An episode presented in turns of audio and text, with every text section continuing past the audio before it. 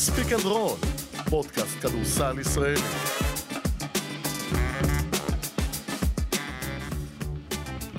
ספיק אנד רול, מהדורת יום ראשון, פותחים שבוע חגיגי של חודש מאי, שבוע אחרון של חודש מאי עם הרבה הכרעות, והיום הזה, היום הזה, התאריך שהוא 21 במאי 2023, היה גדוש, גדול, נהדר, וכיף לדון בו. שלום, פרופסור אלפרין. היי ג'ובה. מה שלומך? בסדר גמור, השעה היא 10:37 שעון ישראל וקובנה יחד, חשוב מאוד, זה חשוב, ספציפית הפעם, כן. ואנחנו נחרוג ממנהגנו. אבל אני שאלתי קודם כל מה שלומך. אה, אבל התשובה היא אותה תשובה כמו בפרק הקודם, ואתה לא רוצה לשמוע אותה.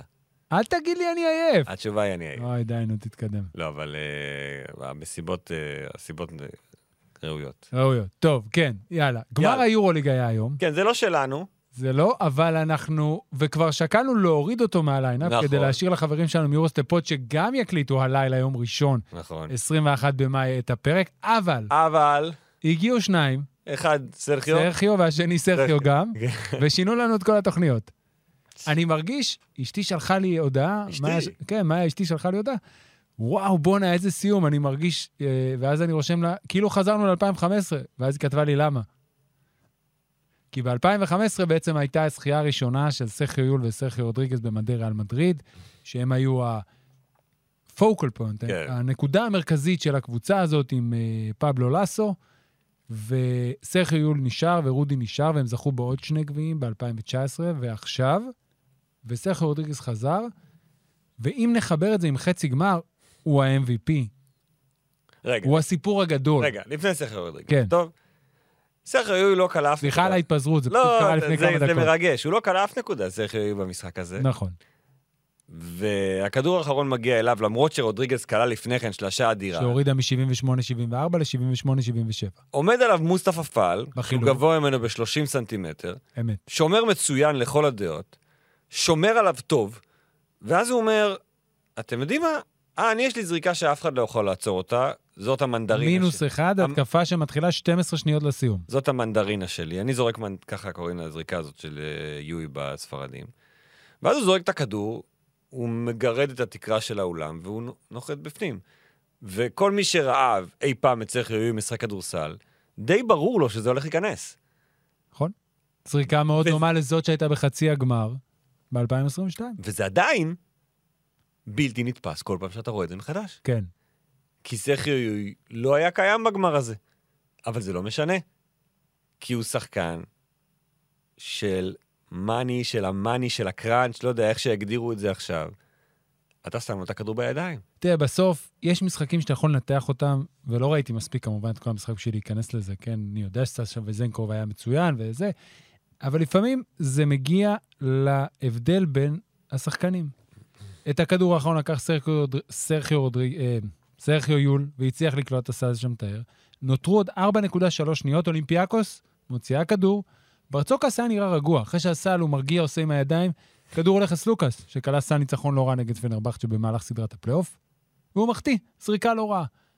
ולפעמים, עד כמה שזה פשטני, זה ההבדל. וסלוקאס שחקן מצוין, ועשה הרבה דברים, ועושה הרבה דברים, אבל הוא הצליח, הוא החטיא את הזריקה, הוא קלט את הזריקה, ועד כמה זה פשטני, זה ההבדל. כן, אתה לא יכול לבוא באמת בטענה. שוב, לא, לא, לא בא אני- בטענות אני לאף אחד. ראיתי את כל המשחק, אוקיי? אז אולימפיאקוס, כשאתה מסתכל על זה בנקודה מלמעלה, הייתה צריכה לגמור את המשחק יותר מוקדם. הובילה באמת 80% מהזמן. היא לא הצליחה, כאילו, לנצל את כל החסרון. ניצלה חיסרון אחד וזנקו היה בלתי ניתן להציע, כי אין מישהו בעמדה מספר 4, שחק זוניה, שחק קצת אנדאי בהתחלה. זה, הם שמרו אזורית למעשה כל המשחק, ומבחינת... וזנקוב, זה משהו שהוא אוהב, כי יכול לרוץ לתפרים והכל. מצד שני, אולימפיאקוס קצת התפשרה, היא זרקה המון שלשות. היא שברה את שיא הגמר בשלשות, זרקה 36 שלשות במשחק הזה, שזה קצת... שזה לא כל כך מתאים לה, כי היא כן הולכת, אוהבת ללכת פנימה יותר, כי יש, יש לה מי שיעבוד בתוך הצבע. אז בסוף, כאן, כאילו, אולימפיאקוס קצת נכשלה בזה שהיא לא גמרה את המשחק יותר מוקדם. גם אז היא הובילה בארבע, 78-74, אתה אומר, אוקיי, יהיה בסדר. אבל לא, אז בא סרחי רודריגז, ואז בא סרחי, ואמרת רודריגז, שהוא באמת, הוא הסיפור הגדול. הריצה שם, בחצי הגמר, כל המהלכים הנכונים הוא עשה. גם עכשיו במשחק. כל pick and roll עם טווארס, כל כדור פנימה, כל שלשה, כל חצי מר... הכל נכון. עכשיו, אנחנו יודעים שסרחיו רודריגס הוא קוסם, אבל לא היינו בטוחים שהוא יכול לעשות את זה כבר. והקסם הזה למעשה כבר התחיל במשחק מספר 5 מול פרטיזן בלגרד, זה שלושה משחקים רצופים. נכון. שהשניים הללו, רודריגס את יול, לוקחים ברבע האחרון, וכאילו לוקחים את כל האתוס הזה של ריאל מדריד וסוחבים אותו על הגב בדרך לתואר שאף אחד לא ראה אותו קורה. אני, אתה יודע, הרבה כותבים, והם צודקים, שיש בעיה עם מה שקרה שם במשחק מספר 2 מול פרטיסן בלגרד. לגמרי. זה לא משהו שאפשר כן. להוריד אותו מסדר היום. מאוד מסקרן אותי האם בראי ההיסטוריה, העונה הזאת תמיד תיזכר לריאל מדריד עם האירוע הזה. לא. כי, התשובה היא לא. נכון, כי לאורך השנים, ככל שאתה מתרחק מהאירוע עצמו, מה שזוכרים בסופו של דבר זה מה כתוב וגם בשורת תראה איך זה ההיסטוריה. נגמר. כן, הזכירו את הסל של סרחיו יואי. יכול להיות שבגלל שיואי גם הוא זה שגמר את זה, אז מישהו יגיד, אתם יודעים שגם יואי בעצם התחיל כן, את זה. יכול להיות שזה מה שיחזיק את זה, העובדה שהוא כלא את סל הניצחון. כן, כאילו בעצם זה סוגר לגמרי את הסיפור ואת ההרחקה שלו, ושל פנתר, ושל כל מה שקרה שם אחרי זה עם יבוסלה, וכאילו, ובעצם... בעצם הסדרה הזו, שוב, אחרי זה גם במשחק מספר 3, כן, פרטיזן הובילו 15 הפרש. בוא, זה לא היה, אבל לא היה לה מי שיגמור את המשחק. עוד פעם, מי לא היה מי שיגמור את המשחק? לא במשחק 3, לא במשחק במשחק 4. ארבע. ואז טווארס חזר, ואז זה כבר עבר למדריד, ושוב לא היה להם מי שיסגור את המשחק, ואז בעצם היא נתקלה בריאל מדריד הזו שלא מפסידה משחקים גדולים. כי עשתה את זה, עשתה את זה פרטיזן 5, ברצלונה, חצי גמר, אולימפיאקוס גמר. ואנחנו שנה הבאה, כמו שהימרנו נגד הספרדים ביורו בסקט, וכמו שהימרנו נגד ריאל מדריד, שנה הבאה תתחיל, הם לא יהיו טובים, יגיעו מאיזה מקום שלוש, אתה יודע, עם הפסדים שאף אחד לא חושב עליהם, ונגיד, אה, השנה זה לא יכול לקרות. אבל זה כן יכול לקרות. עובדה. וזה קורה פעם, אחר פעם, אחר פעם, אחר פעם. באמת מדהים. הסל הזה הוא, הוא מהסיפורים שאתה לוקח ואתה רואה ואוהב, וזה לא קשור עכשיו אם זה יורוליג, NBA, ליגה מקומית כזאת או אחרת פה בארץ. בסוף רגעים כאלה מזקקים את מה שאתה אוהב. כן. לראות שחקן שבגדול הרוב אוהבים אותו, עם כל הדברים הלא יפים גם שהוא לא, עושה. לא, לא, הוא, הוא הוא מאוד דמות, אהוד. הוא דמות אהודה, קולע, סל, ניצחון במקום, במשחק הכי. גדול, מול השומר אולי הכי טוב, או הכי מקשה במקרה כן. של מוסטפא פאל, וזה סיפור יפה בצד השני, אולימפיאקוס היא בטרגדיה של שנתיים. ב... שוב, על הבאזר. הפסידה השנה שעברה לווסיליה מיציץ' בחצי הגמר עם שלושה, מפסידה לסחיוי השנה על הבאזר. היא הייתה הקבוצה הכי טובה באירופה השנה, למרות שהיא לא זכתה בתואר. וגם במשחק הזה הייתה קבוצה יותר טובה. אבל שוב, בסוף זה לא משנה. בטח ב, בפורמט הזה של הפיינל פור, אף אחד לא יזכור את זה. אני רוצה לסכם את עניין הפיינל פור הזה, שבסך הכל, אני, אני באמת, אני חושב שאני אקח איתי הרבה זמן את הרבע של ה-27-2, של אולימפיאקוס מונקו. זה, זה היה מדהים לראות את זה. אבל אה, מה שזה כן מלמד, הגמר הנהדר הזה והחצאי גמר, שאני חושב שפורמט הפיינל פור צריך להתאוורר לחופשה. אני הייתי רוצה לראות עכשיו, אחרי משחק כל כך דרמטי, עוד משחק, הסדרות היו מדהימות. נכון? והן שלוש סדרות. מטורפות. לא משנה מי הייתה עולה מרבע גמר הפלייאוף, גם עם כל הארבע קבוצות האחרות, זה סדרות שאתה רוצה לראות. תראה, התירוץ אז, או... תראה, ברמה הכלכלית, ברור לי, יש פה עניין כלכלי, הם מרוויחים שם כסף. אני לא נכנס לזה. אני אומר מבחינת כדורסל. הייתה פעם את הסדרה האחרונה בעצם, זה היה קינדר, קינדר, בולוניה. נגד טאו ויטוריה, שהייתה סדרה גם. מדהימה, כאילו... אתה אומר, ואז אמרו לא, אבל זה לא מעניין חוץ מ...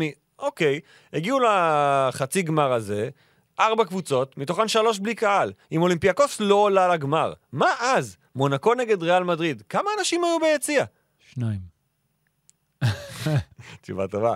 אבל שוב, אבל אם נגיד יש לך עכשיו סדרה בין אולימפיאקוס לריאל מדריד, ברור שכל פעם האולם מלא, ולמה שאני לא אתעניין בזה בגלל שזה לא בערב אחד של פיינל פור? תראה, הזמנים השתנו, אני גם חושב. דברים משתנים. הרשתות, הכל השתנה. מעבר לזה, גם ברמת הליגה של היורוליג, עזוב את התוכניות שיש להם קדימה. מה שהיה ב-88 שנוסד לו הפיינל 4, לבין מה שהיה באמצע, פיצול ואיחוד, לבין מה שהמשיך ונמצא היום עם ליגה של כל כך הרבה משחקים וכל כך הרבה קבוצות, מחייב מחשבה על העניין הזה. ושמגיעות קבוצות כל כך טובות שנה אחרי שנה, קבוצות עם קהל, קח גם פיינל פור אחד אחורה או שניים אחורה. זו מחשבה שצריכים לנסות אותה. ובזה מבחינתי סיימנו כן. עם הפיינל. אוקיי, יש אה, עוד פרק שלם יורוסטפ פוד, יקליטו אחרינו, ואתם תשמעו את זה מתי שאתם רוצים, נכון. על כל העונה הזו, אני מניח, ויחפרו לעומק על הגמר הבאמת הפיינל פור. הנהדר. אנחנו מדברים על כדורסל ישראלי. עכשיו, בואו בואו נ... נעשה סדר. בוא נעשה סדר, יופי, אוקיי. יש לנו ארבע סדרות פלייאוף שיצאו לדרך, כולן סיימו את משחק מספר 2. כן. הפועל חולון, מכבי תל אביב, הפועל תל אביב, עלו ליתרון 2-0. כן. הסדרה היחידה שנמצאת בשוויון, לא בטוח שהיינו מהמרים עליה ראשונים שהיא תהיה ראשונה ל-1-1, סליחה, אבל היה סיכוי טוב שזה יקרה, וזה שבני הרצליה מנצחת היום בתוצאה 75-64, הפעילה את מספר הקסם של ירושלים, 75 נקודות, ומשווה את הסדרה לאחת-אחת. אז אני רק אעשה סוגריים. עשינו חלוקת עבודה בערב הזה, בעקבות איך שאנחנו עבדנו. אתה היית אחראי על הרצליה ירושלים, כי אתה ערכת את זה, ואני אהיה אחראי על מכבי תל אביב, אתה ערכת את כי. אני שידרתי את מכבי תל אביב נגד באר שבע. אז אתה תגיד דברים ואני אשאל אותך שאלות על המשחק. וכנ"ל בצד השני, אוקיי. כנ"ל להפך. אז סיפרתי לך לפני שהתחלנו, שישבנו ב control לפני שמתחיל השידור, ואתה יודע, הכל מוכן והכנות ממש חמש דקות לפני שעולים לאוויר, ואני מדבר עם איש הגרפיקה שלנו, עמית, ואני אומר, אם הרצליה רוצה סיכוי לנצח במשחק הזה, זה אם קריס באב ומוריס קמפ נותנים ערב ענק ביחד, ומגיעים ביחד לאזור, ה... במשותף 55 נקודות, השאר משלימים עוד איזה 25, ואם אתה קולע 8 נקודות ירושלים, יש לך סיכוי. סבבה. זה לא קרה, לא קרה. והרצליה ניצחה. נכון. עכשיו, נשים בצד את אדון קריס באב, שהיה בערב לא טוב, מסיים עם אחת מתשע מהשדה, אבל עשה לא מעט פעולות חיוביות עבור בני הרצליה, אז אני שם אותו בצד. אוקיי. נתחיל מההגנה. אתה יודע מה? לא. בוא נפרגן. בסופו של דבר, האקס פקטורים במשחק הזה היו שניים, יאיר קרביץ ועודד ברנדווין. בשלושת המשחקים שקדמו למשחק הזה מול ירושלים, כלומר, גם במשחק האחרון, שני המשחקים. אה, גם במשחק האחרון בבית התחתון, וגם במשחק מספר 1 מול ירושלים, עודד ברנדווין ויאיר קרביץ, שנזכיר, סנדי כהן גמר את העונה, הם שני הישראלים היחידים שיש לבני הרצליה, שיכולים... שני ישראלים שמשחקים. הבכירים, כן. חלקו ביחד 40 דקות בעמדת הגארד, והזרים החליפו מסביב. זה היה המשחק הראשון ששניהם חלקו כמה דקות מגרש, כי הם שיחקו ביחד. קרב ישחק 26 דקות, ברנדווין 18, שזה אומר יותר מ-40, אז היו 4 דקות משותפות. כן. עכשיו, הנה התרומה שלהם. 24 נקודות ביחד.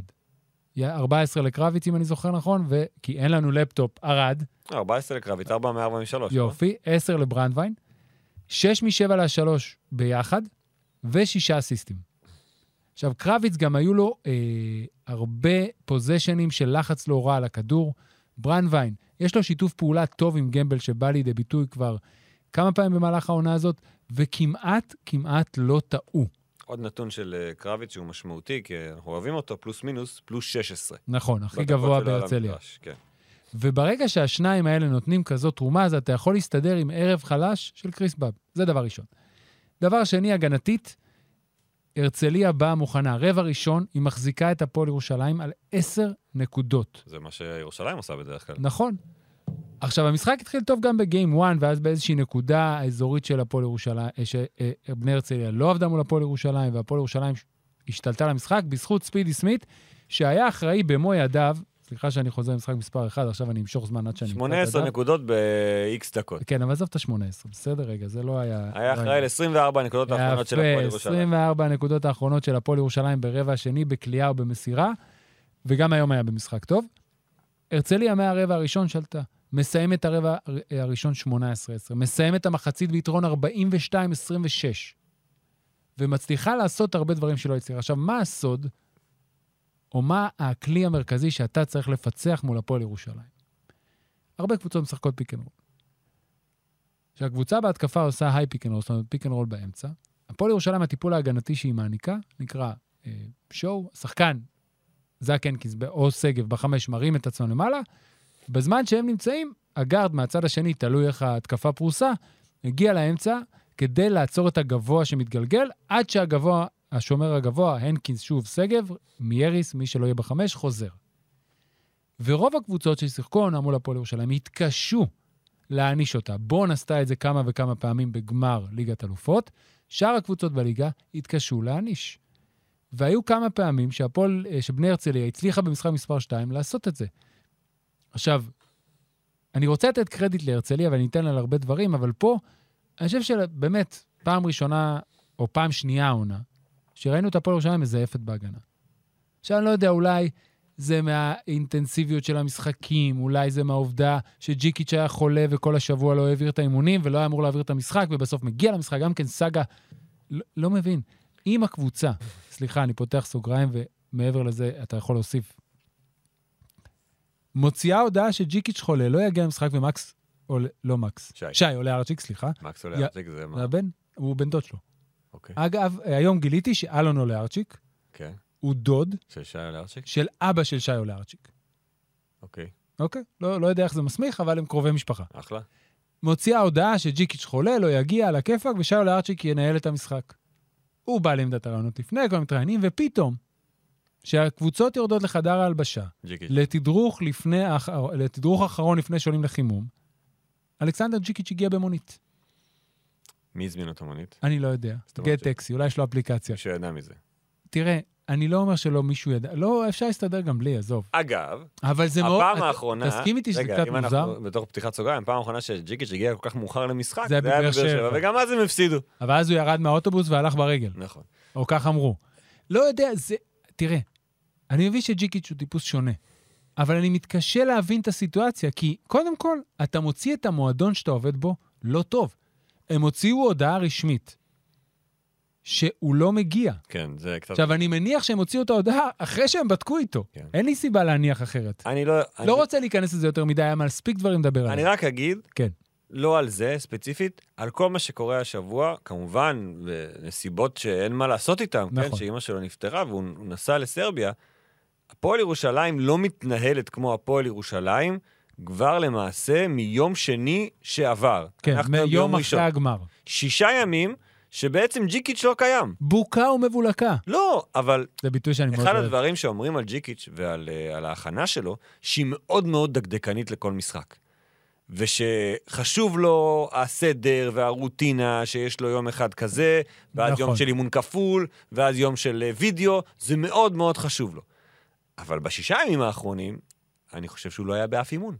נכון, היה חולה. הוא בא הוא גם, למשחק, דרך אגב, הוא היה נראה חולה. כשהוא עמד על הקווים, הוא היה נראה לא טוב. זאת אומרת, הפועל ירושלים ביקשו שאנחנו, אה, אם הוא יכול לא להתראיין, כי הוא באמת מרגיש לא טוב, וזה היה נראה לי לגיטימי לחלוטין. אוקיי, שוב, לא יודע, לא טוב, לא אהבתי. אני חושב שזה איזשהו עניין של אה, חוסר סדר, יותר מאשר...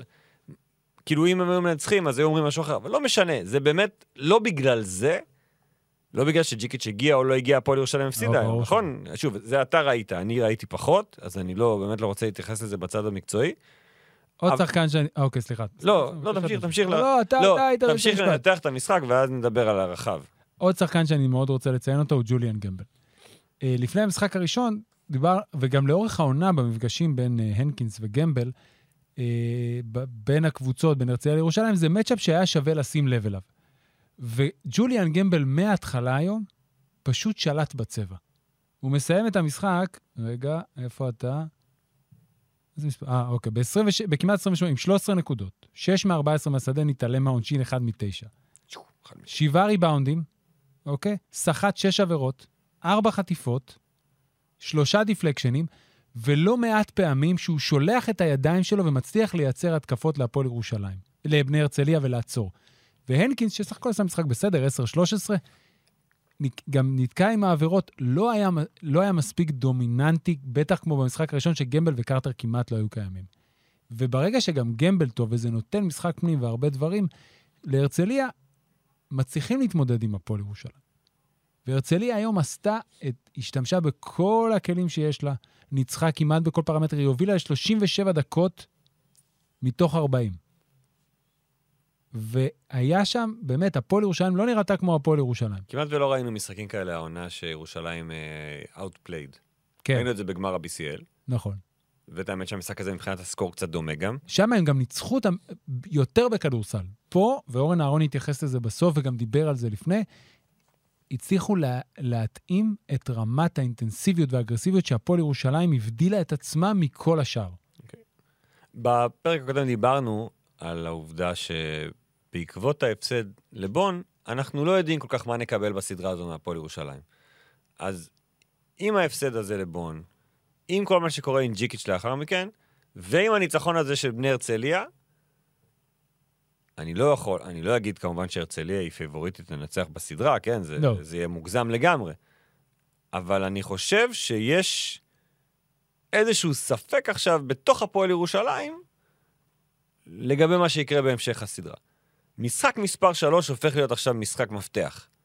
זה בשבת, 8.45 אם אני... לא, יום רביעי. משחק ארבע זה אה, בשבת. בר- סליחה.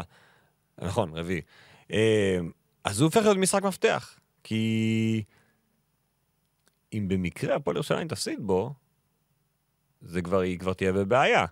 זה כבר יהיה עולם אחר מבחינת, מבחינת מה, למקום שאנחנו הולכים אליו. אבל אני מניח, שוב, עם ג'יקיץ' בריא, שאת הימים הקרובים הוא יצטרך, אה, אתה יודע, והוא עשה את זה כבר כל כך הרבה פעמים השנה, כן. אה, נקרא לזה ניקוי הטעויות. ממש מוזר לי אה, לדבר על, ה- על טעויות בהגנה של הפועל ירושלים, זה משהו שאנחנו לא רגילים אליו. והנקינס, ברבע, זה היה רבע ראשון או ש... מחצית ראשונה בוודאות, טעה כמה וכמה פעמים, היה פעם אחת, זה היה במחצית השנייה, שהוא לא יצא גבוה, כמו שהוא יוצא בדרך כלל. או שספידי סמית מפספס איזה רוטציה. או שהנקינס לא מספיק... עכשיו, זה דברים שאפילו ג'יגיץ' התעצבן. ברבע השני שהוא עשה שתי טעויות ברצף בשלשות של... רגע, זה היה בשלשה של הוקר ועוד מישהו. ואחרי זה זה היה... כן, בסל של קמפ, זה היה ברבע הראשון, הוא הוציא אותו. זאת אומרת, הוא כעס עליו. ואלה דברים, א', מניח שהם לא יחזרו. כי ברגע שעונה שלמה אתה כמעט לא רואה אותם, אז אתה יודע שהיסודות של הקבוצה הזאת הם חזקים. וב', תיקון טעויות ומה שאמרת, זה יהיה משחק שונה, אבל אתה, אם, אם בני הרצליה הצליחו לשמר את ההגנה הזאת, זה לא שהם באו ועשו משהו מיוחד. אתה הפסיד... הם שמרו פחות אזורית, כן. ועבדו כמה שיותר אגרסיבי וניסו להיות מדויקים ב... בכיסוי בלהגיע ממקום למקום. אני לא, אני מודה שלא הספקתי לבדוק את זה, אבל אני מנסה לחשוב על הפעם האחרונה שירושלים הפסידה משחק בבית. אני אגיד לך בדיוק, בבית או בחוץ? בבית. כי יש להם רצף, הם לא הפסידו בחוץ מאז 2017. לא, אני מדבר שנייה על בבית, לא בפלייאוף, אני מדבר כרגע על העונה הזו. ההפסד למכבי תל אביב בבית, במחזור 22. אני לא מחשיב אותו. אוקיי? כי הם הפסידו אותו בכוונה. לא, הם הפסידו אותו בכוונה. אוקיי. ברור, או לא בכוונה, אבל הם הפסידו אותו, ב... הם הגיעו למשחק בהבנה שהם לא הולכים לנצח אותו, נכון? הפסידו להפועל תל אביב, בארנה מוקדם יותר העונה, כן. ולדעתי זהו. ההפסד לחולון היה לא, בחולון. היה בחולון. היה חולון, הרצליה, לא הפסידו עוד פעם אחת? אני לא חושב. הפסידו לבאר שבע בחוץ, הפסידו לנס ציונה בחוץ, כן, ועוד שני הפסדים, זהו, נגמר. כן, כן. אז הם הפסידו בעצם, ובבית וב, ובאירופה, הם הפסידו בבית. לשטרסבורג. לשטרסבורג במשחק, לא, לדיז'ון. ל- דיז'ון? לדיז'ון. גווין וויר וזה, כן, דיז'ון, הזה, נכון, נכון. במשחק ההולסטון וויר. כן, יש שטרסבורג, זה בעצם היה. ההפסד היחיד בתקופה, בתגובה הטובה כן, של הפועל ירושלים, ב-2027. שהפסידה בבית. נכון. אז קודם כל קשה לנצח שם. קשה לנצח בארנה, הפועל ירושלים נראית מצוין, ולמרות שבסדרה הזו היא לא נראית עדיין טוב, אנחנו כמובן יודעים שבסוף היא הקבוצה היותר טובה. גם עניין של סדרה, עומס על שבעה שחקנים של הרצליה, קהל ביתי, זה משהו אחר, ביובל קשה לשחק. כן. מגרש קטן, מציק, זה לא, לא כיף שם. אה, אבל אני שמח בשביל הפלייאוף שיש סדרה אחת של... נכון, זה חשוב שם את מאוד. אוהדי ירושלים בצד, כן? לא, לא, לא אישי נגדכם, אבל אחת-אחת, היינו צריכים משהו, כן. כי היה קשה. העומס על הרצליה באמת יהיה גדול, כי תחשוב, היום יום ראשון, יום רביעי משחק שלוש, ויום שבת, משחק ארבע. משחק ארבע עם ערב חג שבועות באמצע, אתה יודע. כמה גבינות הם כן. אוכלים? כמה חלה. אתה מבין? עכשיו, זה המזל שיש מעט ישראלים. בדיוק. אז ג'וליאן גמבל לא. יפה, זה. אהבתי, אהבתי. אני מאוד אהבתי את ג'וליאן גמבל ב hustle יחד עם קמפ. הוא היה מושקע שם, והוא עשה הרבה דברים, וג'וליאן גמבל באמת, הוא, הוא טיפוס. לפעמים הוא נראה מהצד כמו אחד שקשה להתנהל איתו, אבל אני, אני באמת מחזיק ממנו כשחקן מנוסה שרוצה לנצח משחקים. והשנה באחד מהראיונות מחצית שלו הוא ממש אמר את זה. ויאללה, הרצליה פתחה, אולי פתחה את הסדרה. כן. הסדרה השנייה הכי צמודה, רגע, אני מנסה לראות אם היה לי עוד משהו שלא אמרתי. אני ממתין. לא, לא נראה לי. הסדרה השנייה הכי צמודה, די באופן מפתיע, זו הסדרה בין אה, מכבי תל אביב להפועל באר שבע. אמנם מכבי תל אביב עלתה ליתרון 2-0, אבל 2-0 קשה. כן, 2-0 אה, כן, והערב היא מנצחת 80-76 בקונכייה. הפועל באר שבע עדיין מחפשת את אה, ניצחון הפלייאוף הראשון שלה אי פעם. אני מאמין שהיא תמשיך לחפש. כנראה השנה, לא, ש- כן, ב- העונה, סליחה. שני העונה. המקרים שהייתה הכי קרובה היו נגד מכבי תל אביב, גם ב-2021, נגמר 93-92, וגם אה, הערב 80-76, והערב זה היה יותר קרוב מאשר ב-2021. כי ברבע השלישי הצליחה כבר באר שבע לעלות ליתרון 6, אבל הערב למכבי תל אביב, בפעם הראשונה מאיזו תקופה, היה את לורנזו בראון. לורנזו בראון, אה, סטייל נבחרת ספרד בקיץ. 21 נקודות, 6 מ-11 מהשדה וארבעה אסיסטים. שיא עונתי בליגה, 21 נקודות, וזה, אני לא מדבר בכלל על הנקודות שלו, אני מדבר על קבלת ההחלטות. שברבע האחרון, או אני אגיד ככה, כשלורנזו בראון לא היה על המגרש, ובאר שבע שיחקה את האזורית שלה, שמאוד מאוד הפריעה למכבי תל אביב היום, אה, לא הצליחה מכבי תל אביב להסתדר. ברגע שלורנזו בראון נכנס, פתאום האזורית הזו הייתה, היה עליה אור מאוד מאוד שונה, כי הוא יודע לפ... לפרק אזוריות, אין לו שום בעיה עם זה. ו... וזה, החדש... אלו החדשות הטובות באמת מבחינת מכבי תל אביב, כי אני לא חושב שיחזירו את וייד בולדמן למשחק מספר 3. אין סיכוי. מנהיים דיווח שעדיין יש לו כאבים, ו... א- אין בשביל והם. מובילים 2-0, גם אם יפסידו ויצטרכו לחזור לקונכייה, אז יחזור אוקיי. בסדר. אמ, אז מצד אחד אתה אומר, אוקיי, זה חדשות טובות של אורזו בראון טוב, מצד שני, נגד הפועל באר שבע, אתה אמור ללמוד, אתה אמור להסתדר גם ממה שיש לך בלי לורנזו בראון, וקשה למכבי תל אביב. כן, אני, אני חושב, תראה, במשחק הראשון, מעבר לזה שהרצל באר שבע באה מרוכזת וניסתה להפריע למכבי תל אביב, זה היה נראה שמכבי תל אביב מתקשה להתעורר. עכשיו, אני חושב שבפרק הקודם שמנו דגש על עניין ה... איך יהיו הישראלים. כי בבית העליון יפתח זיו קלה שלוש וחצי נקודות בממוצע, רפי מנקו שמונה נקודות בממוצע ורומן סורקין ארבע נקודות בממוצע. אז רומן סורקין החזיר את הביטחון בדרבי, מה-22 נקודות, והיום במשחק מספר 2 קולע 13 נקודות, 5 מ-7 מהשדה ולוקח ארבעה ריבאונדים, אז נראה לי שהוא בסדר. אבל ששוב, לא ראיתי את המשחק, אבל רק כשאני חוזר למספרים כדי לראות על, על הצירים האלה שאנחנו עוקבים עליהם בתוך סדרת פלייאוף, בתוך המאניטיים של העונה, אז יפתח זיו אני רואה לשחק 15 וחצי דקות בלבד, קולע 4 נקודות, אחת מחמש לשתיים. רפי מנקו, שהיה לא רע במשחק מספר 1, שחק פחות מ-18 דקות, קולע 5 נקודות עם אחת משלוש מהשדה. ג'יי כהן מסתכל... לא היה קיים במשחק הזה? ג'יי כהן, לא היה קיים. 14 דקות. עכשיו, יכול להיות שזה שיקולי רוטציה, לפזר את הדקות וכאלה, אבל אם אני לוקח, משחקי הבית העליון היו חמישה משחקי בית עליון, ועכשיו כבר שני משחקים. זאת אומרת, שבעה משחקים מכריעים יותר.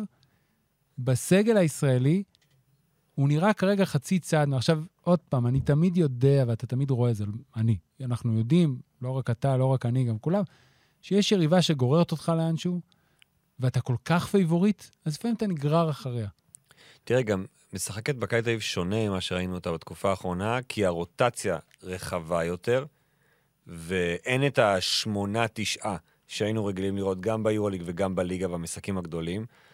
היום עודד קטש עשה המון חילופים במחצית הראשונה, ניסה כל מיני דברים, וממש בחן, אתה יודע, אתה ראית בתוך המשחק שהוא בוחן כל מיני חמישיות וכל מיני אופציות. כן שני גבוהים, כן קולסון בארבע, כן. מי לורנזו בראון, מי לצידו, פניני, מנקו, הכל היה, הכל. מחצית שנייה זה היה קצת יותר אה, נורמטיבי, אבל עדיין שיחקו 11 שחקנים גם במחצית השנייה. מצד שני, חלוקת דקות באמת טובה. אף שחקן במכבי תל אביב לא עובר את ה-24 דקות ו-19 שניות של לורנזו בראון. תראה, לורנזו, שאל אותו מנהיים בסוף, אה, למה קשה לכם בסדרה? הוא אמר, תראה, אנחנו קצת עייפים. יש פתיג. fair enough. וזה נכון, כאילו, זה, זה, זה ממש טבעי שאחרי כזה פיק נגד מונקו וסדרה קשה, ואז עוד דרבי קשה, ופתאום כבר אתה עוד פעם צריך לראות את האינטנסיביות לפלייאוף. נכון. ואתה מקבל את היריבה במקום השמיני, ואתה אומר, אוקיי, גם אם אני לא אהיה ממש הבסט של הבסט שלי, אני עדיין אמור לנצח אותה. אז כמה שזה לא הוגן מצידי להגיד את זה, ואני אולי באמת צריך לקחת את זה בחשבון, אבל עדיין אתה מצפה מה, מ, ממנקו, מיפתח זיו, כן לנסות זה קשה, כן, אתה פתאום לא חלק מאותה אינטנסיביות של הסדרה מול מונקו, עם כל הרכבת הרים הרגשית הזאת של אה, חמישה משחקים והזה, להרים את עצמך דווקא מול באר שבע. אבל כן, זה המבחן שאתה במכבי תל אביב. אתה אמור במשחקים האלה... זה המשחקים. לסחוב- בגלל שלא שחקת לפני כן, אתה אמור לסחוב את הקבוצה עכשיו. אתה, לפחות לעזור. נכון, לפחות, אומר, ברמת האינטנסיביות לעשות את ההבדל. וכרגע אין. כן. עכשיו, זה מובן לחלוטין, הירידת מתח והעייפות, הכל אני מבין. אבל אני, אני אומר, אני מחבר את זה למשחקי הבית העליון, ומכבי תהיה חייבת לעשות את זה. לא, לא, יהיה... כי זה תהיה עליית מדרגה כן, בחצי גמר ה step-up ובגמר, ה step-up אם היא צריך להיות. גדול. ה step-up צריך להיות גדול. נכון. שוב, הר, הרבה מילים טובות יש לי על באר שבע במשחק הזה.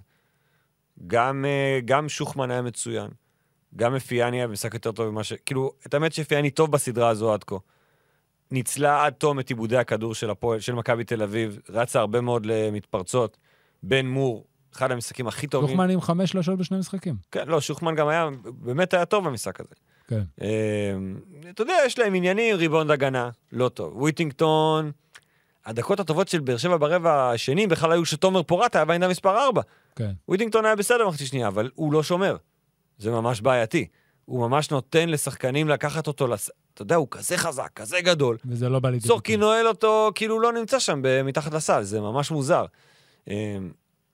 ו... ובסוף, באר שבע, בניגוד למכבי תל אביב, שילמה את מחיר העייפות. כי אפיאני ברבע האחרון כבר, די, נגמר לו. הוא זרק וזרק, וכל הזריקות קצרות, הכל קצר. אין מה לעשות, זה מה יש. אה, זאת הפועל באר שבע. כמעט זה, זה יפה, אבל רוב הסיכויים שאנחנו... היא תיסע לים הקרוב ביום אה, רביעי, למרות ששוב, כדורסל, אנחנו יודעים, ו...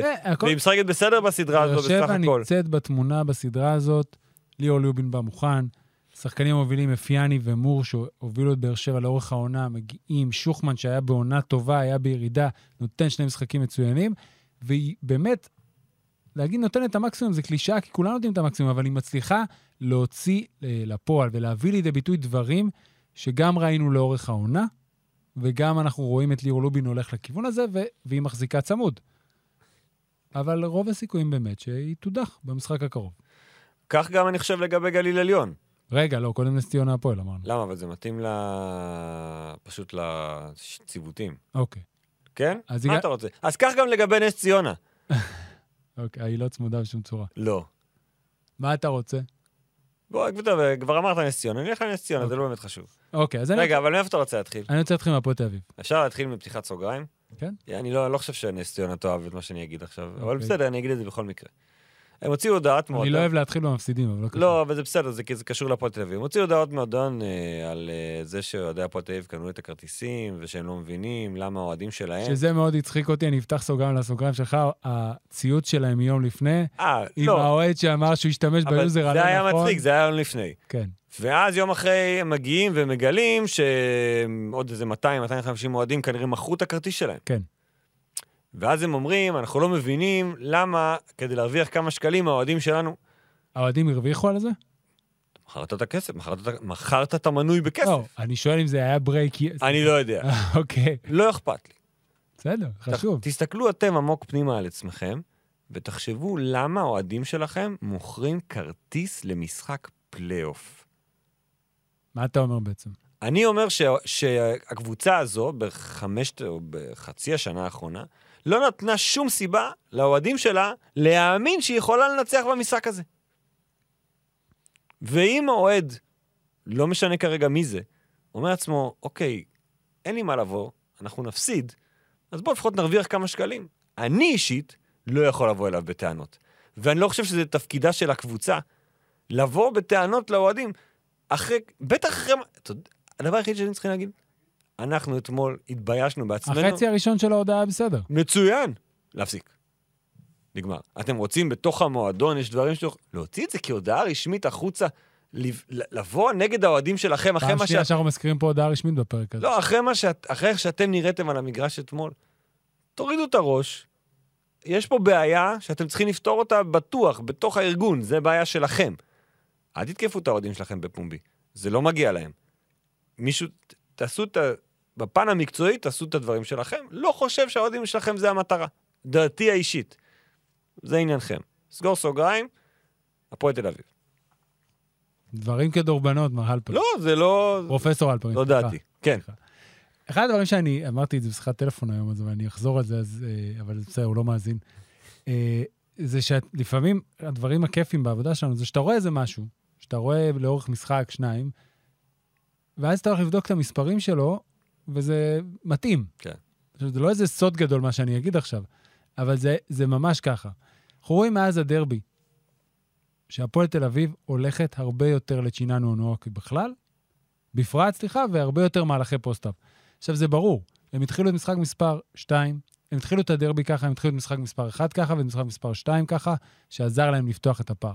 ואז הלכתי בדרך. עכשיו, ככה, הפועל תל אביב, בשלושת המשחקים האחרונים, כ-12% מהמהלכים שלה מסתיימים במהלכי post-up, שזה 9.3 פוזיישנים, הם משיגים מהם 11 נקודות בממוצע, 1.18 נקודות בממוצע ל possession. כמעט 50 אחוז, 46.4 אחוזים מאותם מהלכי post-up שהזכרתי, הולכים לאונואקו, שמסיים אותם עם 1.69, שזה מטורף, וואו. בממוצע ל possession. אמרתי, אוקיי, אני רואה את זה, כולם רואים את זה. אנחנו מדברים על זה הרי מהרגע שאונואקו מצטרף. מה היה לפני זה? הלכתי לארבעת משחקי אה, הפועל תל אביב בבית העליון. זאת אומרת, לא כולל הדרבי. היו פחות מ-8% מהלכי post-up, אוקיי? לעומת כ-12 אחוזים. פחות שלושה פוזיישנים. במקום 11 נקודות בממוצע למהלכי post-up, 6.5 נקודות בממוצע, ורק אחד, נק... אחד אה, ממוצע של נקודה לפוזיישן, שזה סביר, אבל לא טוב. אבל לא טוב כמו 1.69. זה. עכשיו, גם פחות מהלכים, ומתוך ה-8% מהלכים, רק כ-27% מהמהלכים שייכים לאונואקו. זאת אומרת, הוא עלה בהרבה יותר, ולפני זה הוא כלה 0.86 נקודות בפוזיישן. שאלה מהקהל. כן.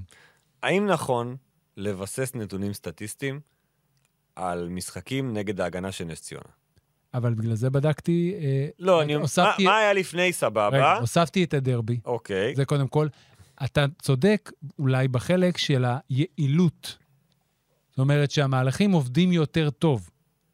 אבל עצם אין- העובדה... אין- אין שם סייז. אין בעיה, אבל זה לא העניין הזה. אוקיי. זה העניין שפתחו את המשחק שהולכים על זה. והולכים למטה. אוקיי. הכדור הולך לפוסט-אפ לאונואקו בפתיחת שלושת המשחקים האחרונים. כי יש קבוצה שמאפשרת. זה לא זה. אם תלך למשחק. אם אתה תלך למשחק הליגה בין שתי הקבוצות בבית, לא ליגה, משחק הבית העליון, הוא לא התחיל ככה. לא, אני זוכר, אני... זה אותו סגל, והיא מאפשרת את אותו דבר. כן. אז זה דבר אחד. דבר שני, הפועל תל אביב נזכרה שאם היא רוצה, היא יכולה לשמור. והיא פותחת את הרבע הראשון וסופגת 13 נקודות, מסיימת אותו ביתרון 26-13. שזה הכי הפוך מהפועל תל אביב של העונה, שתמיד פותחת בפיגור. יותר מזה, אם אתה מסתכל על היריבה, היא שיחקה מולה פעמיים בשבועיים האחרונים. דו-ספרתי, דו-ספרתי. והיא לא התחילה טוב. עכשיו, אמרתי, אוקיי, אתה יודע מתי בפעם האחרונה הפועל תל אביב ספגה באזור הזה של 13 נקודות? ב-11 בארנה. לא, זה הציוד של צוקי על ההפרש הדו-ספרתי ברבע הראשון. ניחוש טוב, אבל לא. ניחוש טוב, אבל יפה. כי זה מול הפועל ירושלים, אה, גם פה. במחזור ה-18, ב-4 במרץ, היא ספגה 15 נקודות. ברבע הראשון? כן. זה היה, אה, חוץ מזה, אתה, הגעתי עד אה, איפשהו בינואר, הכי נמוך היה 19, היה איזה 17-1. אבל בגיים 1 הם ספגו 24 נקודות ברבע הראשון מול נס ציונה. במשחק הבית העליון 26 נקודות מול נס ציונה. 17 מול ירושלים היה בסדר, 24 לפני זה, 32 וכן הלאה וכן הלאה. הפועל ירושלים הגיעה למשחק ואמרה, אנחנו נסגור אותו מהרבע הראשון. הפועל תל אביב. הפועל תל אביב, סליחה. כן. והיא לקחה שני דברים שאמורים להוות עבורה עוגן כדי להיות קבוצה שרוצה לאיים על תואר היחיד שנשאר פה, תואר האליפות. ללכת לסנטר הכי טוב בליגה, או לאחד משני הסנטרים הכי טוב בליגה, כי ניתן כבוד גם להנקינס שנבחר לחמישיית העונה, ולשמור. ומפה זה מתחיל. בטח מול המתנגדת הזאת. במקרה הזה, גם פה זה נגמר. אה, ת- קצת, שוב, אתה יודע, אמרתי מקודם, אני חושב שברמה המקצועית הסדרה הזאת, לפחות עד עכשיו, לפחות מאז המחצית השנייה של משחק מספר 1. כי במחצית הראשונה של המשחק הראשון, אה, הפועל תל אביב הייתה מאוד מאוד לא טובה, בלשון המעטה. ו... ואז היא התחילה לשמור במחצית השנייה. בשני המשחקים. של, במחצית השנייה של משחק מספר 2, הפועל תל אביב התחילה לשמור והיא לא הפסיקה. כן, ואם זה ימשיך כמו ככה... ג'מאל מארי. אם זה ימשיך ככה, גם בסדרה הבאה, זה הפוטנציאל היחיד של הפועל תל אביב להתמודד עם הפועל ירושלים, אם וכאשר. כן. יכול להיות שזאת הרצליה, אבל לא משנה כרגע. ובהתקפה, שוב, דיברנו הרבה מאוד על בעיות ההגנתיות של נס ציונה, זה לא נעלם, וזה נותן לשחקנים סטייל תומר גינת, שכל הזמן זזים וכל הזמן נמצאים בכל מקום, אז הוא מסיים כבר משחק שלישי ברציפות נגד נס ציונה עם דאבל דאבל, כשלא היה לו דאבל פה דאבל אתה יכול באף משחק לתת העונה. קרדיט, או אם המילה יכולה קרדיט ליריבה. גם כאן. אה, זהו, אתה יודע, חשבנו הרבה דברים על נס ציונה, שהיו נכונים בתחילת העונה הזו. ודי.ג'י קופר אה, נבחר לחמישיית העונה, שגם אתה בחרת אותו לחמישיית העונה, ואני יכול להבין למה בחרו אותו לחמישיית העונה, כי המספרים שלו הם באמת יוצאי דופן. במבחן התוצאה הוא לא מקדם את נס ציונה לשום מקום. הוא לא קידם אותה לפחות לשום מקום. כן, סיימו מקום שישי, אבל גם קבוצה שניצחה באמת מעט מאוד משחקים מאז, הם פתחו 7-2, נכון, את העונה? ומאז כמעט ולא ניצחו. ו... ואתה רואה את זה שאפילו במשחק בית, הם לא היו, הם לא היו שם. כן. שזה מאכזב, אני חושב, אתה נכון. יודע, ברמת נס ציונה זה מאכזב. אתה רצית, אנחנו, כל אחד רצה לראות, גם אוהדי נס ציונה וגם אנשים שאוהבים לראות כדורסל, את נס ציונה חוזרת הביתה ומשחקת כמו הרצליה, כמו באר שבע. ש... כמו באר שבע, שבאות לנצל את המשחק הזה בבית כדי להשוות את הסדרה ולפתוח אותה מחדש. כן. וגם אם היא מפסידה, אפשר יהיה להגיד אחרי המשחק הזה, עד. כמה שזה קלישאתי, שהיא נלחמה וניסתה, ובסוף הקבוצה הטובה ניצחה. אוקיי, הפועל תל אביב טובה מנס ציונה. או. הייתה טובה לאורך כל העונה. אבל זה לא היה. הקאמבק של ה... קאמבק. הורידה ל-13. הורידה מ-20 ל-13, היה בכלל בלי די.ג'יי קופר. אבל אם אנחנו רוצים כזה, אתה יודע, כדי לא לתת לקבוצות לנוח על זרי הדפנה ולדבר על הפועל תל אביב, אם יש משהו קטן שהיא צריכה, אני לא רוצה להגיד להיות מודאגת, אבל לשים עליו עין, זה ג'ורדן מקריי. ג'ורדן מקריי בשני המשחקים בסדרה הזאת קולע תשע וחצי נקודות בממוצע. אה, שתיים, אדון שלוש יחידות, ארבע מ-19 מהשדה, כמה זה יוצא לי? נגיד ארבע מ-20 זה 25 אחוז, אז זה קצת פחות, 20 לא, 20 זה 20 אחוז. 20 אחוז, סליחה, זה אזור ה-19 אחוז? זה אני לא אה, גדול עליי. אוקיי? וכל הזריקות, עכשיו, גם במשחק מול אה, מכבי תל אביב, שאומנם סיים 16 נקודות, אבל הוא כלה, או 6 מ-13 היה בסדר, אבל מול הפועל ירושלים, שהפסידו, הוא שיחק 22 דקות, וכלה 2 מ-5 מהשדה, והיה את אותו משחק שהוא, זה המשחק שהוא רב עם דני פרנקו, נכון? אבל במשחקים האלה, קצת פחות מחובר מהשאר, הרבה זריקות שלו פוגשות את החלק הקדמי של הטבעת, או אם הוא בפינה מהחלק מה, חלק בצד של הטבעת, וצריך עכשיו, אוקיי, אונואקו אפשר לסמן וי, חיברו אותו לקבוצה. צ'קובן בראון במשחק מאוד שלם, מנהל את ה... מרכז את הקבוצה, ברטים במשחק טוב, תומר גינת נהדר, כבר כמה משחקים. זה, זו הנקודה שאתה צריך, כי הפועל תל אביב, אמנם מנפורד היה בערב מדהים. באמת, בערב מדהים. אבל אם היא רוצה להיות במשחק של הגדולות, היא צריכה את שניהם. וזה גם דני פרנקו אמר לנו באמצע העונה באחד מהזה, הם לא מצליחים לייצר משחק שגם מנפורד טוב וגם... וגם מקריי טוב. כן. ומנפורד היה מצוין ומקריי פחות טוב. הם צריכים לרתום אותו, והוא שומר, אתה יודע, אפשר לדבר הרבה, היו דיבורים לאורך העונה על כמה הוא תורם ואם הוא מחובר. בשפת, אני מאוד מחבב את ג'ורדן מקריי, ואני גם אוהב שהוא מנסה בהגנה. ובכל זאת, הרבה מהפוזיישנים הוא שומר את די.ג'יי קופר, שומר את השחקן הכי טוב. הוא רוצה. ואם הפועל תחבר גם אותו, זה יהיה עוד כלי נשק שיהיה לה. הסדרה לא הסתיימה, אבל אם אתה יודע, אני חושב שנייה על, על הפועל תל אביב, זה משהו ש, שכאילו אנחנו לוקחים אותו למובן מאליו שהם הולכים לעבור את הסדרה הזו. כן. אבל זה לא כזה מובן מאליו, כמו מה שראינו מהפועל תל אביב בשנים האחרונות. היא מגיעה כפיבוריטית, היא מובילה 2-0, בדרך לנצח כנראה בסוויפ. קבוצה שהייתה מודחת סיבוב ראשון אחרי סיבוב ראשון אחרי סיבוב ראשון, נכון, לא היה לה יתרון באיטיות, אבל היא הייתה תמיד, אה, אתה יודע, מאז הגלגול מחדש שלה, היא לא מצליחה בפלייאוף. נכון. וזה מראה משהו כן על השינוי שהפועל תל אביב עברה, ומבחינת, כמובן שהיא מסתכלת קדימה, היא רוצה להיות בגמר, ברור שזו המטרה. אבל יכול להיות שגם מבחינתה היא עדיין בסוג של תהליך. כן, התהליך הזה, הוא לוקח לו זמן. נכון. עד כאילו גם להיז- להיזכר איך מצליחים. השנה שעברה היה גמר גביע, והשנה רבע גמר יורו קאפ, ועכשיו כנראה עלייה לחצי גמר הפלייאוף. בוא נגיד ש... שכמה שיש, אתה יודע, את הקולות האלה כל הזמן ברקע של היא לא טובה, היא לא מספיק טובה, יש לה בעיות נגד... אוקיי, בוא, בפרופורציות הראויות, הפועל תל אביב במגמת שיפור אדירה בשנתיים האחרונות. נכון. יש קבוצות שרוצות להיות כמו בשיר, זאת שמעל המצופה. הבעיה שה... של הפועל תל אביב מהבחינה הזאת, שהציפיות ממנה העונה הן מאוד גבוהות, וקשה לה להתעלות מעליהן, כי יש לה יותר מדי משחקים בתקופה האחרונה לא מספיק טובים. אבל אם אתה עושה כמו שאתה עשית עכשיו, את הזום אאוט הזה רגע אחורה, ואתה מסתכל על שתי העונות האלה, אז נכון, הפועל תל אביב מועדון גדול עם היסטוריה עצומה, אבל כן, זה מעל המצופה, שעכשיו אתה לוחץ על כפתור ותוך שנתיים אתה נאבק על כל התארים. כן. עוברים לסדרה האחרונה, עוד אחת. עוד אחת. הפועל תל אביב גליל עליון, נתחיל בזה. הפועל לא חולון. כול, הפועל חולון, היום אני מדבר על קבוצות, אבל מותר לי. בטח. אני לובש, אה, למרות שכולם יודעים איזה קבוצה אני אוהד, אה, יצאה גופיית רטרו. גליל עליון ביום שישי האחרון חגגה 30 שנה לאליפות ההיסטורית שלה מול מכבי תל אביב. המשחק בו היא ניצחה וזכ... מול הפועל תל אביב. היא- וזכתה בתואר היה ב-19 במאי 93. לכבוד האירוע, הוציאה גליל עליון גופיות רטרו של דורון שפר בלבד.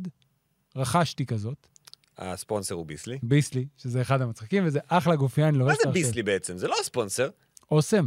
אבל אבל כן, זה המותג שקידמו. אבל אתה לא תמיד שם, אתה יכול לקדם מוצר, ואתה יכול לקדם חברה. הפועל ביסלי גליל עליון? לא, קרה. אז לא היה להם. לא היה, לא. נכון? זה פשוט היה זה לא. כמו הפועל בירה מכבי תל אביב. לא, לא. איזה... איזה... זה- זה שנה אחת אחרי. מה זה הדבר הזה? הפועל בירה מכבי תל אביב. אז עכשיו זה? נלך לסדרה. אנחנו, אני חושב שכל אחד ציפה, שנינו גם, שהסדרה הזאת תהיה מאוד צמודה. נכון. לאו דווקא ברמת מי תעבור ועניין המשחקים, אבל כרגע היא מתפתחת בדיוק כמו, לפחות ברמת התוצאה, בדיוק כמו הסדרה בעונה שעברה. שנה שעברה הפועל חולון הגיע מהמקום השלישי, הפועל גליל עליון הגיע מהמקום השישי, נכון? לא, לא? ארבע וחמש. שוב ארבע וחמש? היה שלוש ושש בעונה הסדירה, אולי... מכבי תל אביב הייתה ראשונה. לא, חולון סיימה ארבע, ומכבי סיימה חמש, וגליל סיימה חמש לדעתי, אם אוקיי. אני זוכר נכון. אז סבבה, אז אותם מקומות. סיימה שש את העונה הסדירה, ואז... הרצליה וירושלים היו 2-3? אני חושב שכן. אוקיי. ואז הגיעה אחרי שכל העונה היא מפסידה בכפר בלום, מנצחת את המשחק הראשון, מגיעה למשחק השני, טיירוס מגי קולע שלוש זריקות עונשין, מנצחות את המשחק. הפועל אה, הפועל חולון מגיעה לגליל עליון, מחצית ראשונה היא סופגת 50 נקודות. המשחק מתחיל בשליטה מוחלטת של גליל עליון. הפועל חולון, שהיא, דיברנו על זה בסגל היותר עמוק עכשיו, יש לה חמישה, לא, ניב. פרדי, שון וארצי. ארבעה ארבעה ישראלים, פלוס עוד שניים אה, זה, וחמישה זרים, זאת אומרת, תשעה אה, שחקני רוטציה שיכולים לשחק כל הזמן, עם הבלחות של אולי שחר אמיר, ומגיעה ומורידה באותה מחצית שנייה את גליל עליון, עוצרת אותה, גליל על 38 נקודות. אז זה דבר אחד שעובד להפועל חולון. דבר השני, התחיל בשון, נגמר בדוסון. נמצא בכושר באמת, אם אני אשים בצד את העונה שלו בהרצליה לפני שהוא יצא לאירופה, שמבחינה מספרית הייתה מאוד גבוהה, הוא מזכיר את שון דוסון של ראשון. של שתי עונות השיא במכבי ראשון, שכולל סדרה אחת שהייתה נגד הפועל חולון ב-2000 ו... לדעתי בעונה של האליפות, לא, זה לא היה בעונה של האליפות, זו הייתה עונה אחת לפני זה, ב-14-15. העונה האחרונה של אולם הפחים. כן. שהם ניצחו 3-1. נכון. אני שידרתי את המשחק האחרון בפחים. באמת? כן. כבר. היה הרוס, כבר היה הרוס, היה עשינו חול. כתבה שם לחמישיות. היה חול. אני, שלחו אותי לשדר את זה, ומבחינתי זה היה אירוע גדול, זה היה תחילת הקריירה שלי כשדר. ואז אמרו אהבתי את השלחו. אני לא חושב שאתה שלחת אותי. אני לא יודע מי עשה, כי זה היה במסגרת, לא... אתה שלחת את זה. כן, נכון. אה, אז אה, זה היה כזה... לא יודע אם שם עוד משהו. זה היה, אתה יודע, שידור כזה, לא שידור גדול.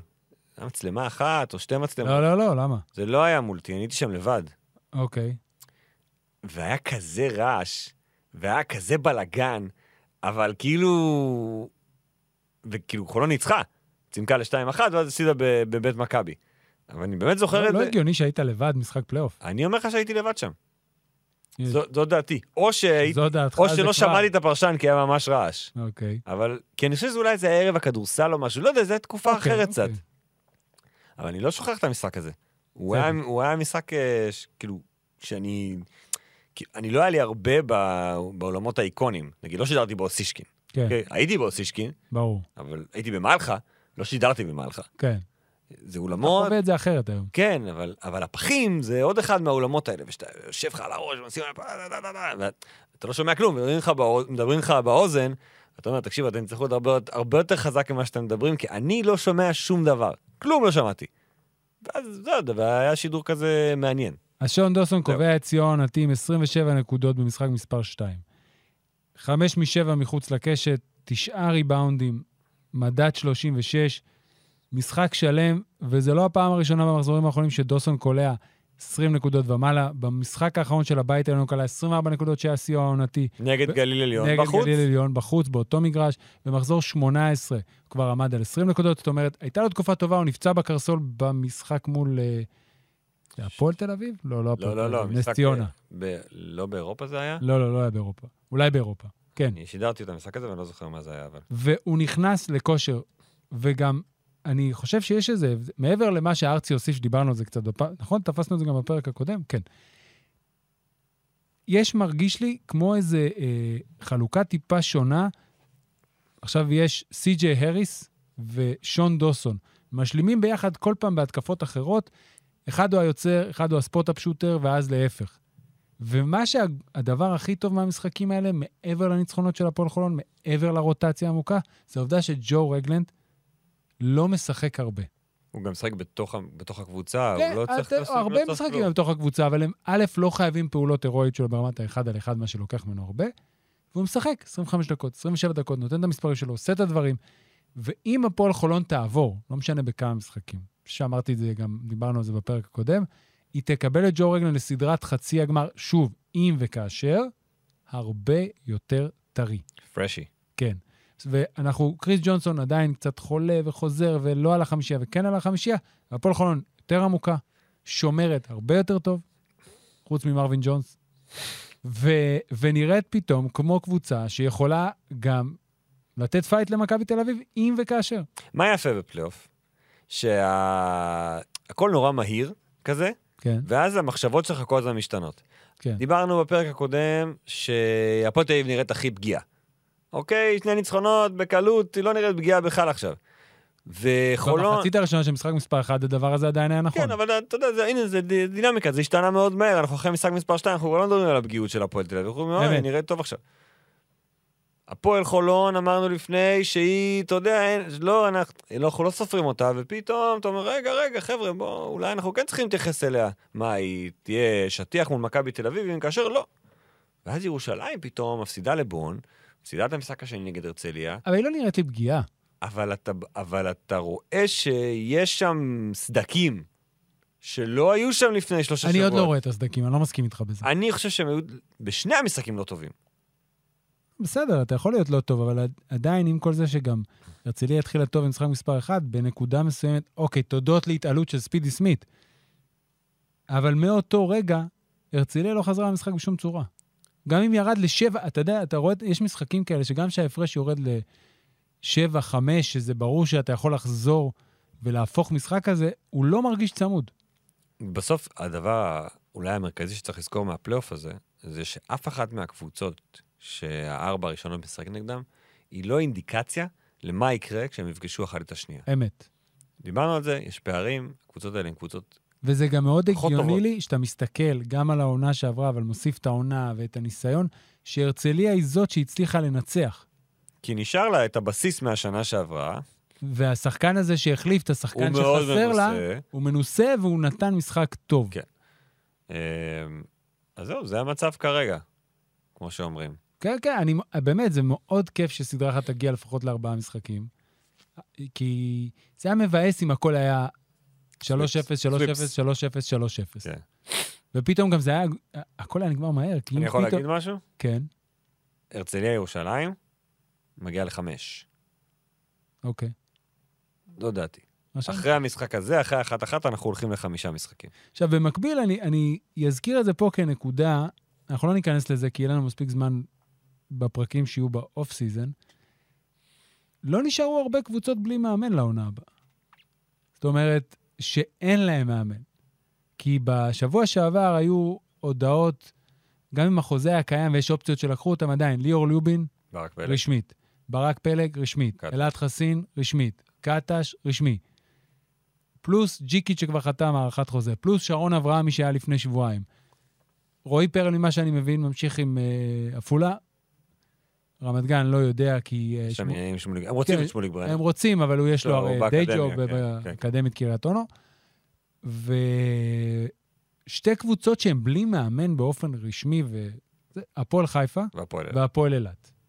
אני לא יודע מה המצב מבחינת בוסקליה, לא בוסקליה, אנחנו עוד נעקוב אחרי זה, אבל בסך הכל, באופן יחסי, אנחנו לקראת סוף מאי, ויותר מחצי ליגה, או חצי ליגה לפחות, ככה זה צריך להיראות. נכון, יש להם מאמן לעונה הבאה. יש לי סוגיה לפרק הבא. כן. או לטוויטר, מי ש... אם יש, אם יש לזה תשובה, אתם צריכים לתת לי. זה נדב וייסלר, שלח לי הודעה לפני השידור. הוא אמר לי שקבוצת הבת של גלבוע, גלבוע ברוש, עלתה לגמר הליגה הארצית, אוקיי, נגד הפועל עכו. אוקיי. ליגה ארצית צפון. ליגה ארצית צפון. מה יקרה אם הם יעלו? בדיוק. האם מותר שתי קבוצות, גלבוע ברוש וגלבוע גליל, יכולות להיות באותה ליגה? תראה, אמנם זה מאוד מזמן מה שאני אגיד, אבל פעם היה מכבי דרום ומכבי תל אביב באותה ליגה. מכבי דרום הייתה קבוצת... כן, נכון. זה אבל היה מזמן, זה לא... ואז שכבר אני מדבר איתך על אזור שנות ה-80-90, מכבי דרום הייתה בלאומית שאם תיאורטית הם היו עולים ליגה, הם לא היו עולים נכון, ליגה. זה כמו... נגיד יש ריאל מדריד ב', אני לא חושב שהם... קסטיה. כן, קסטיה, לא יכולים לשחק עם ריאל מדריד לא. באותה ליגה. האם... השאלה, איך זה חוקית וחוזית?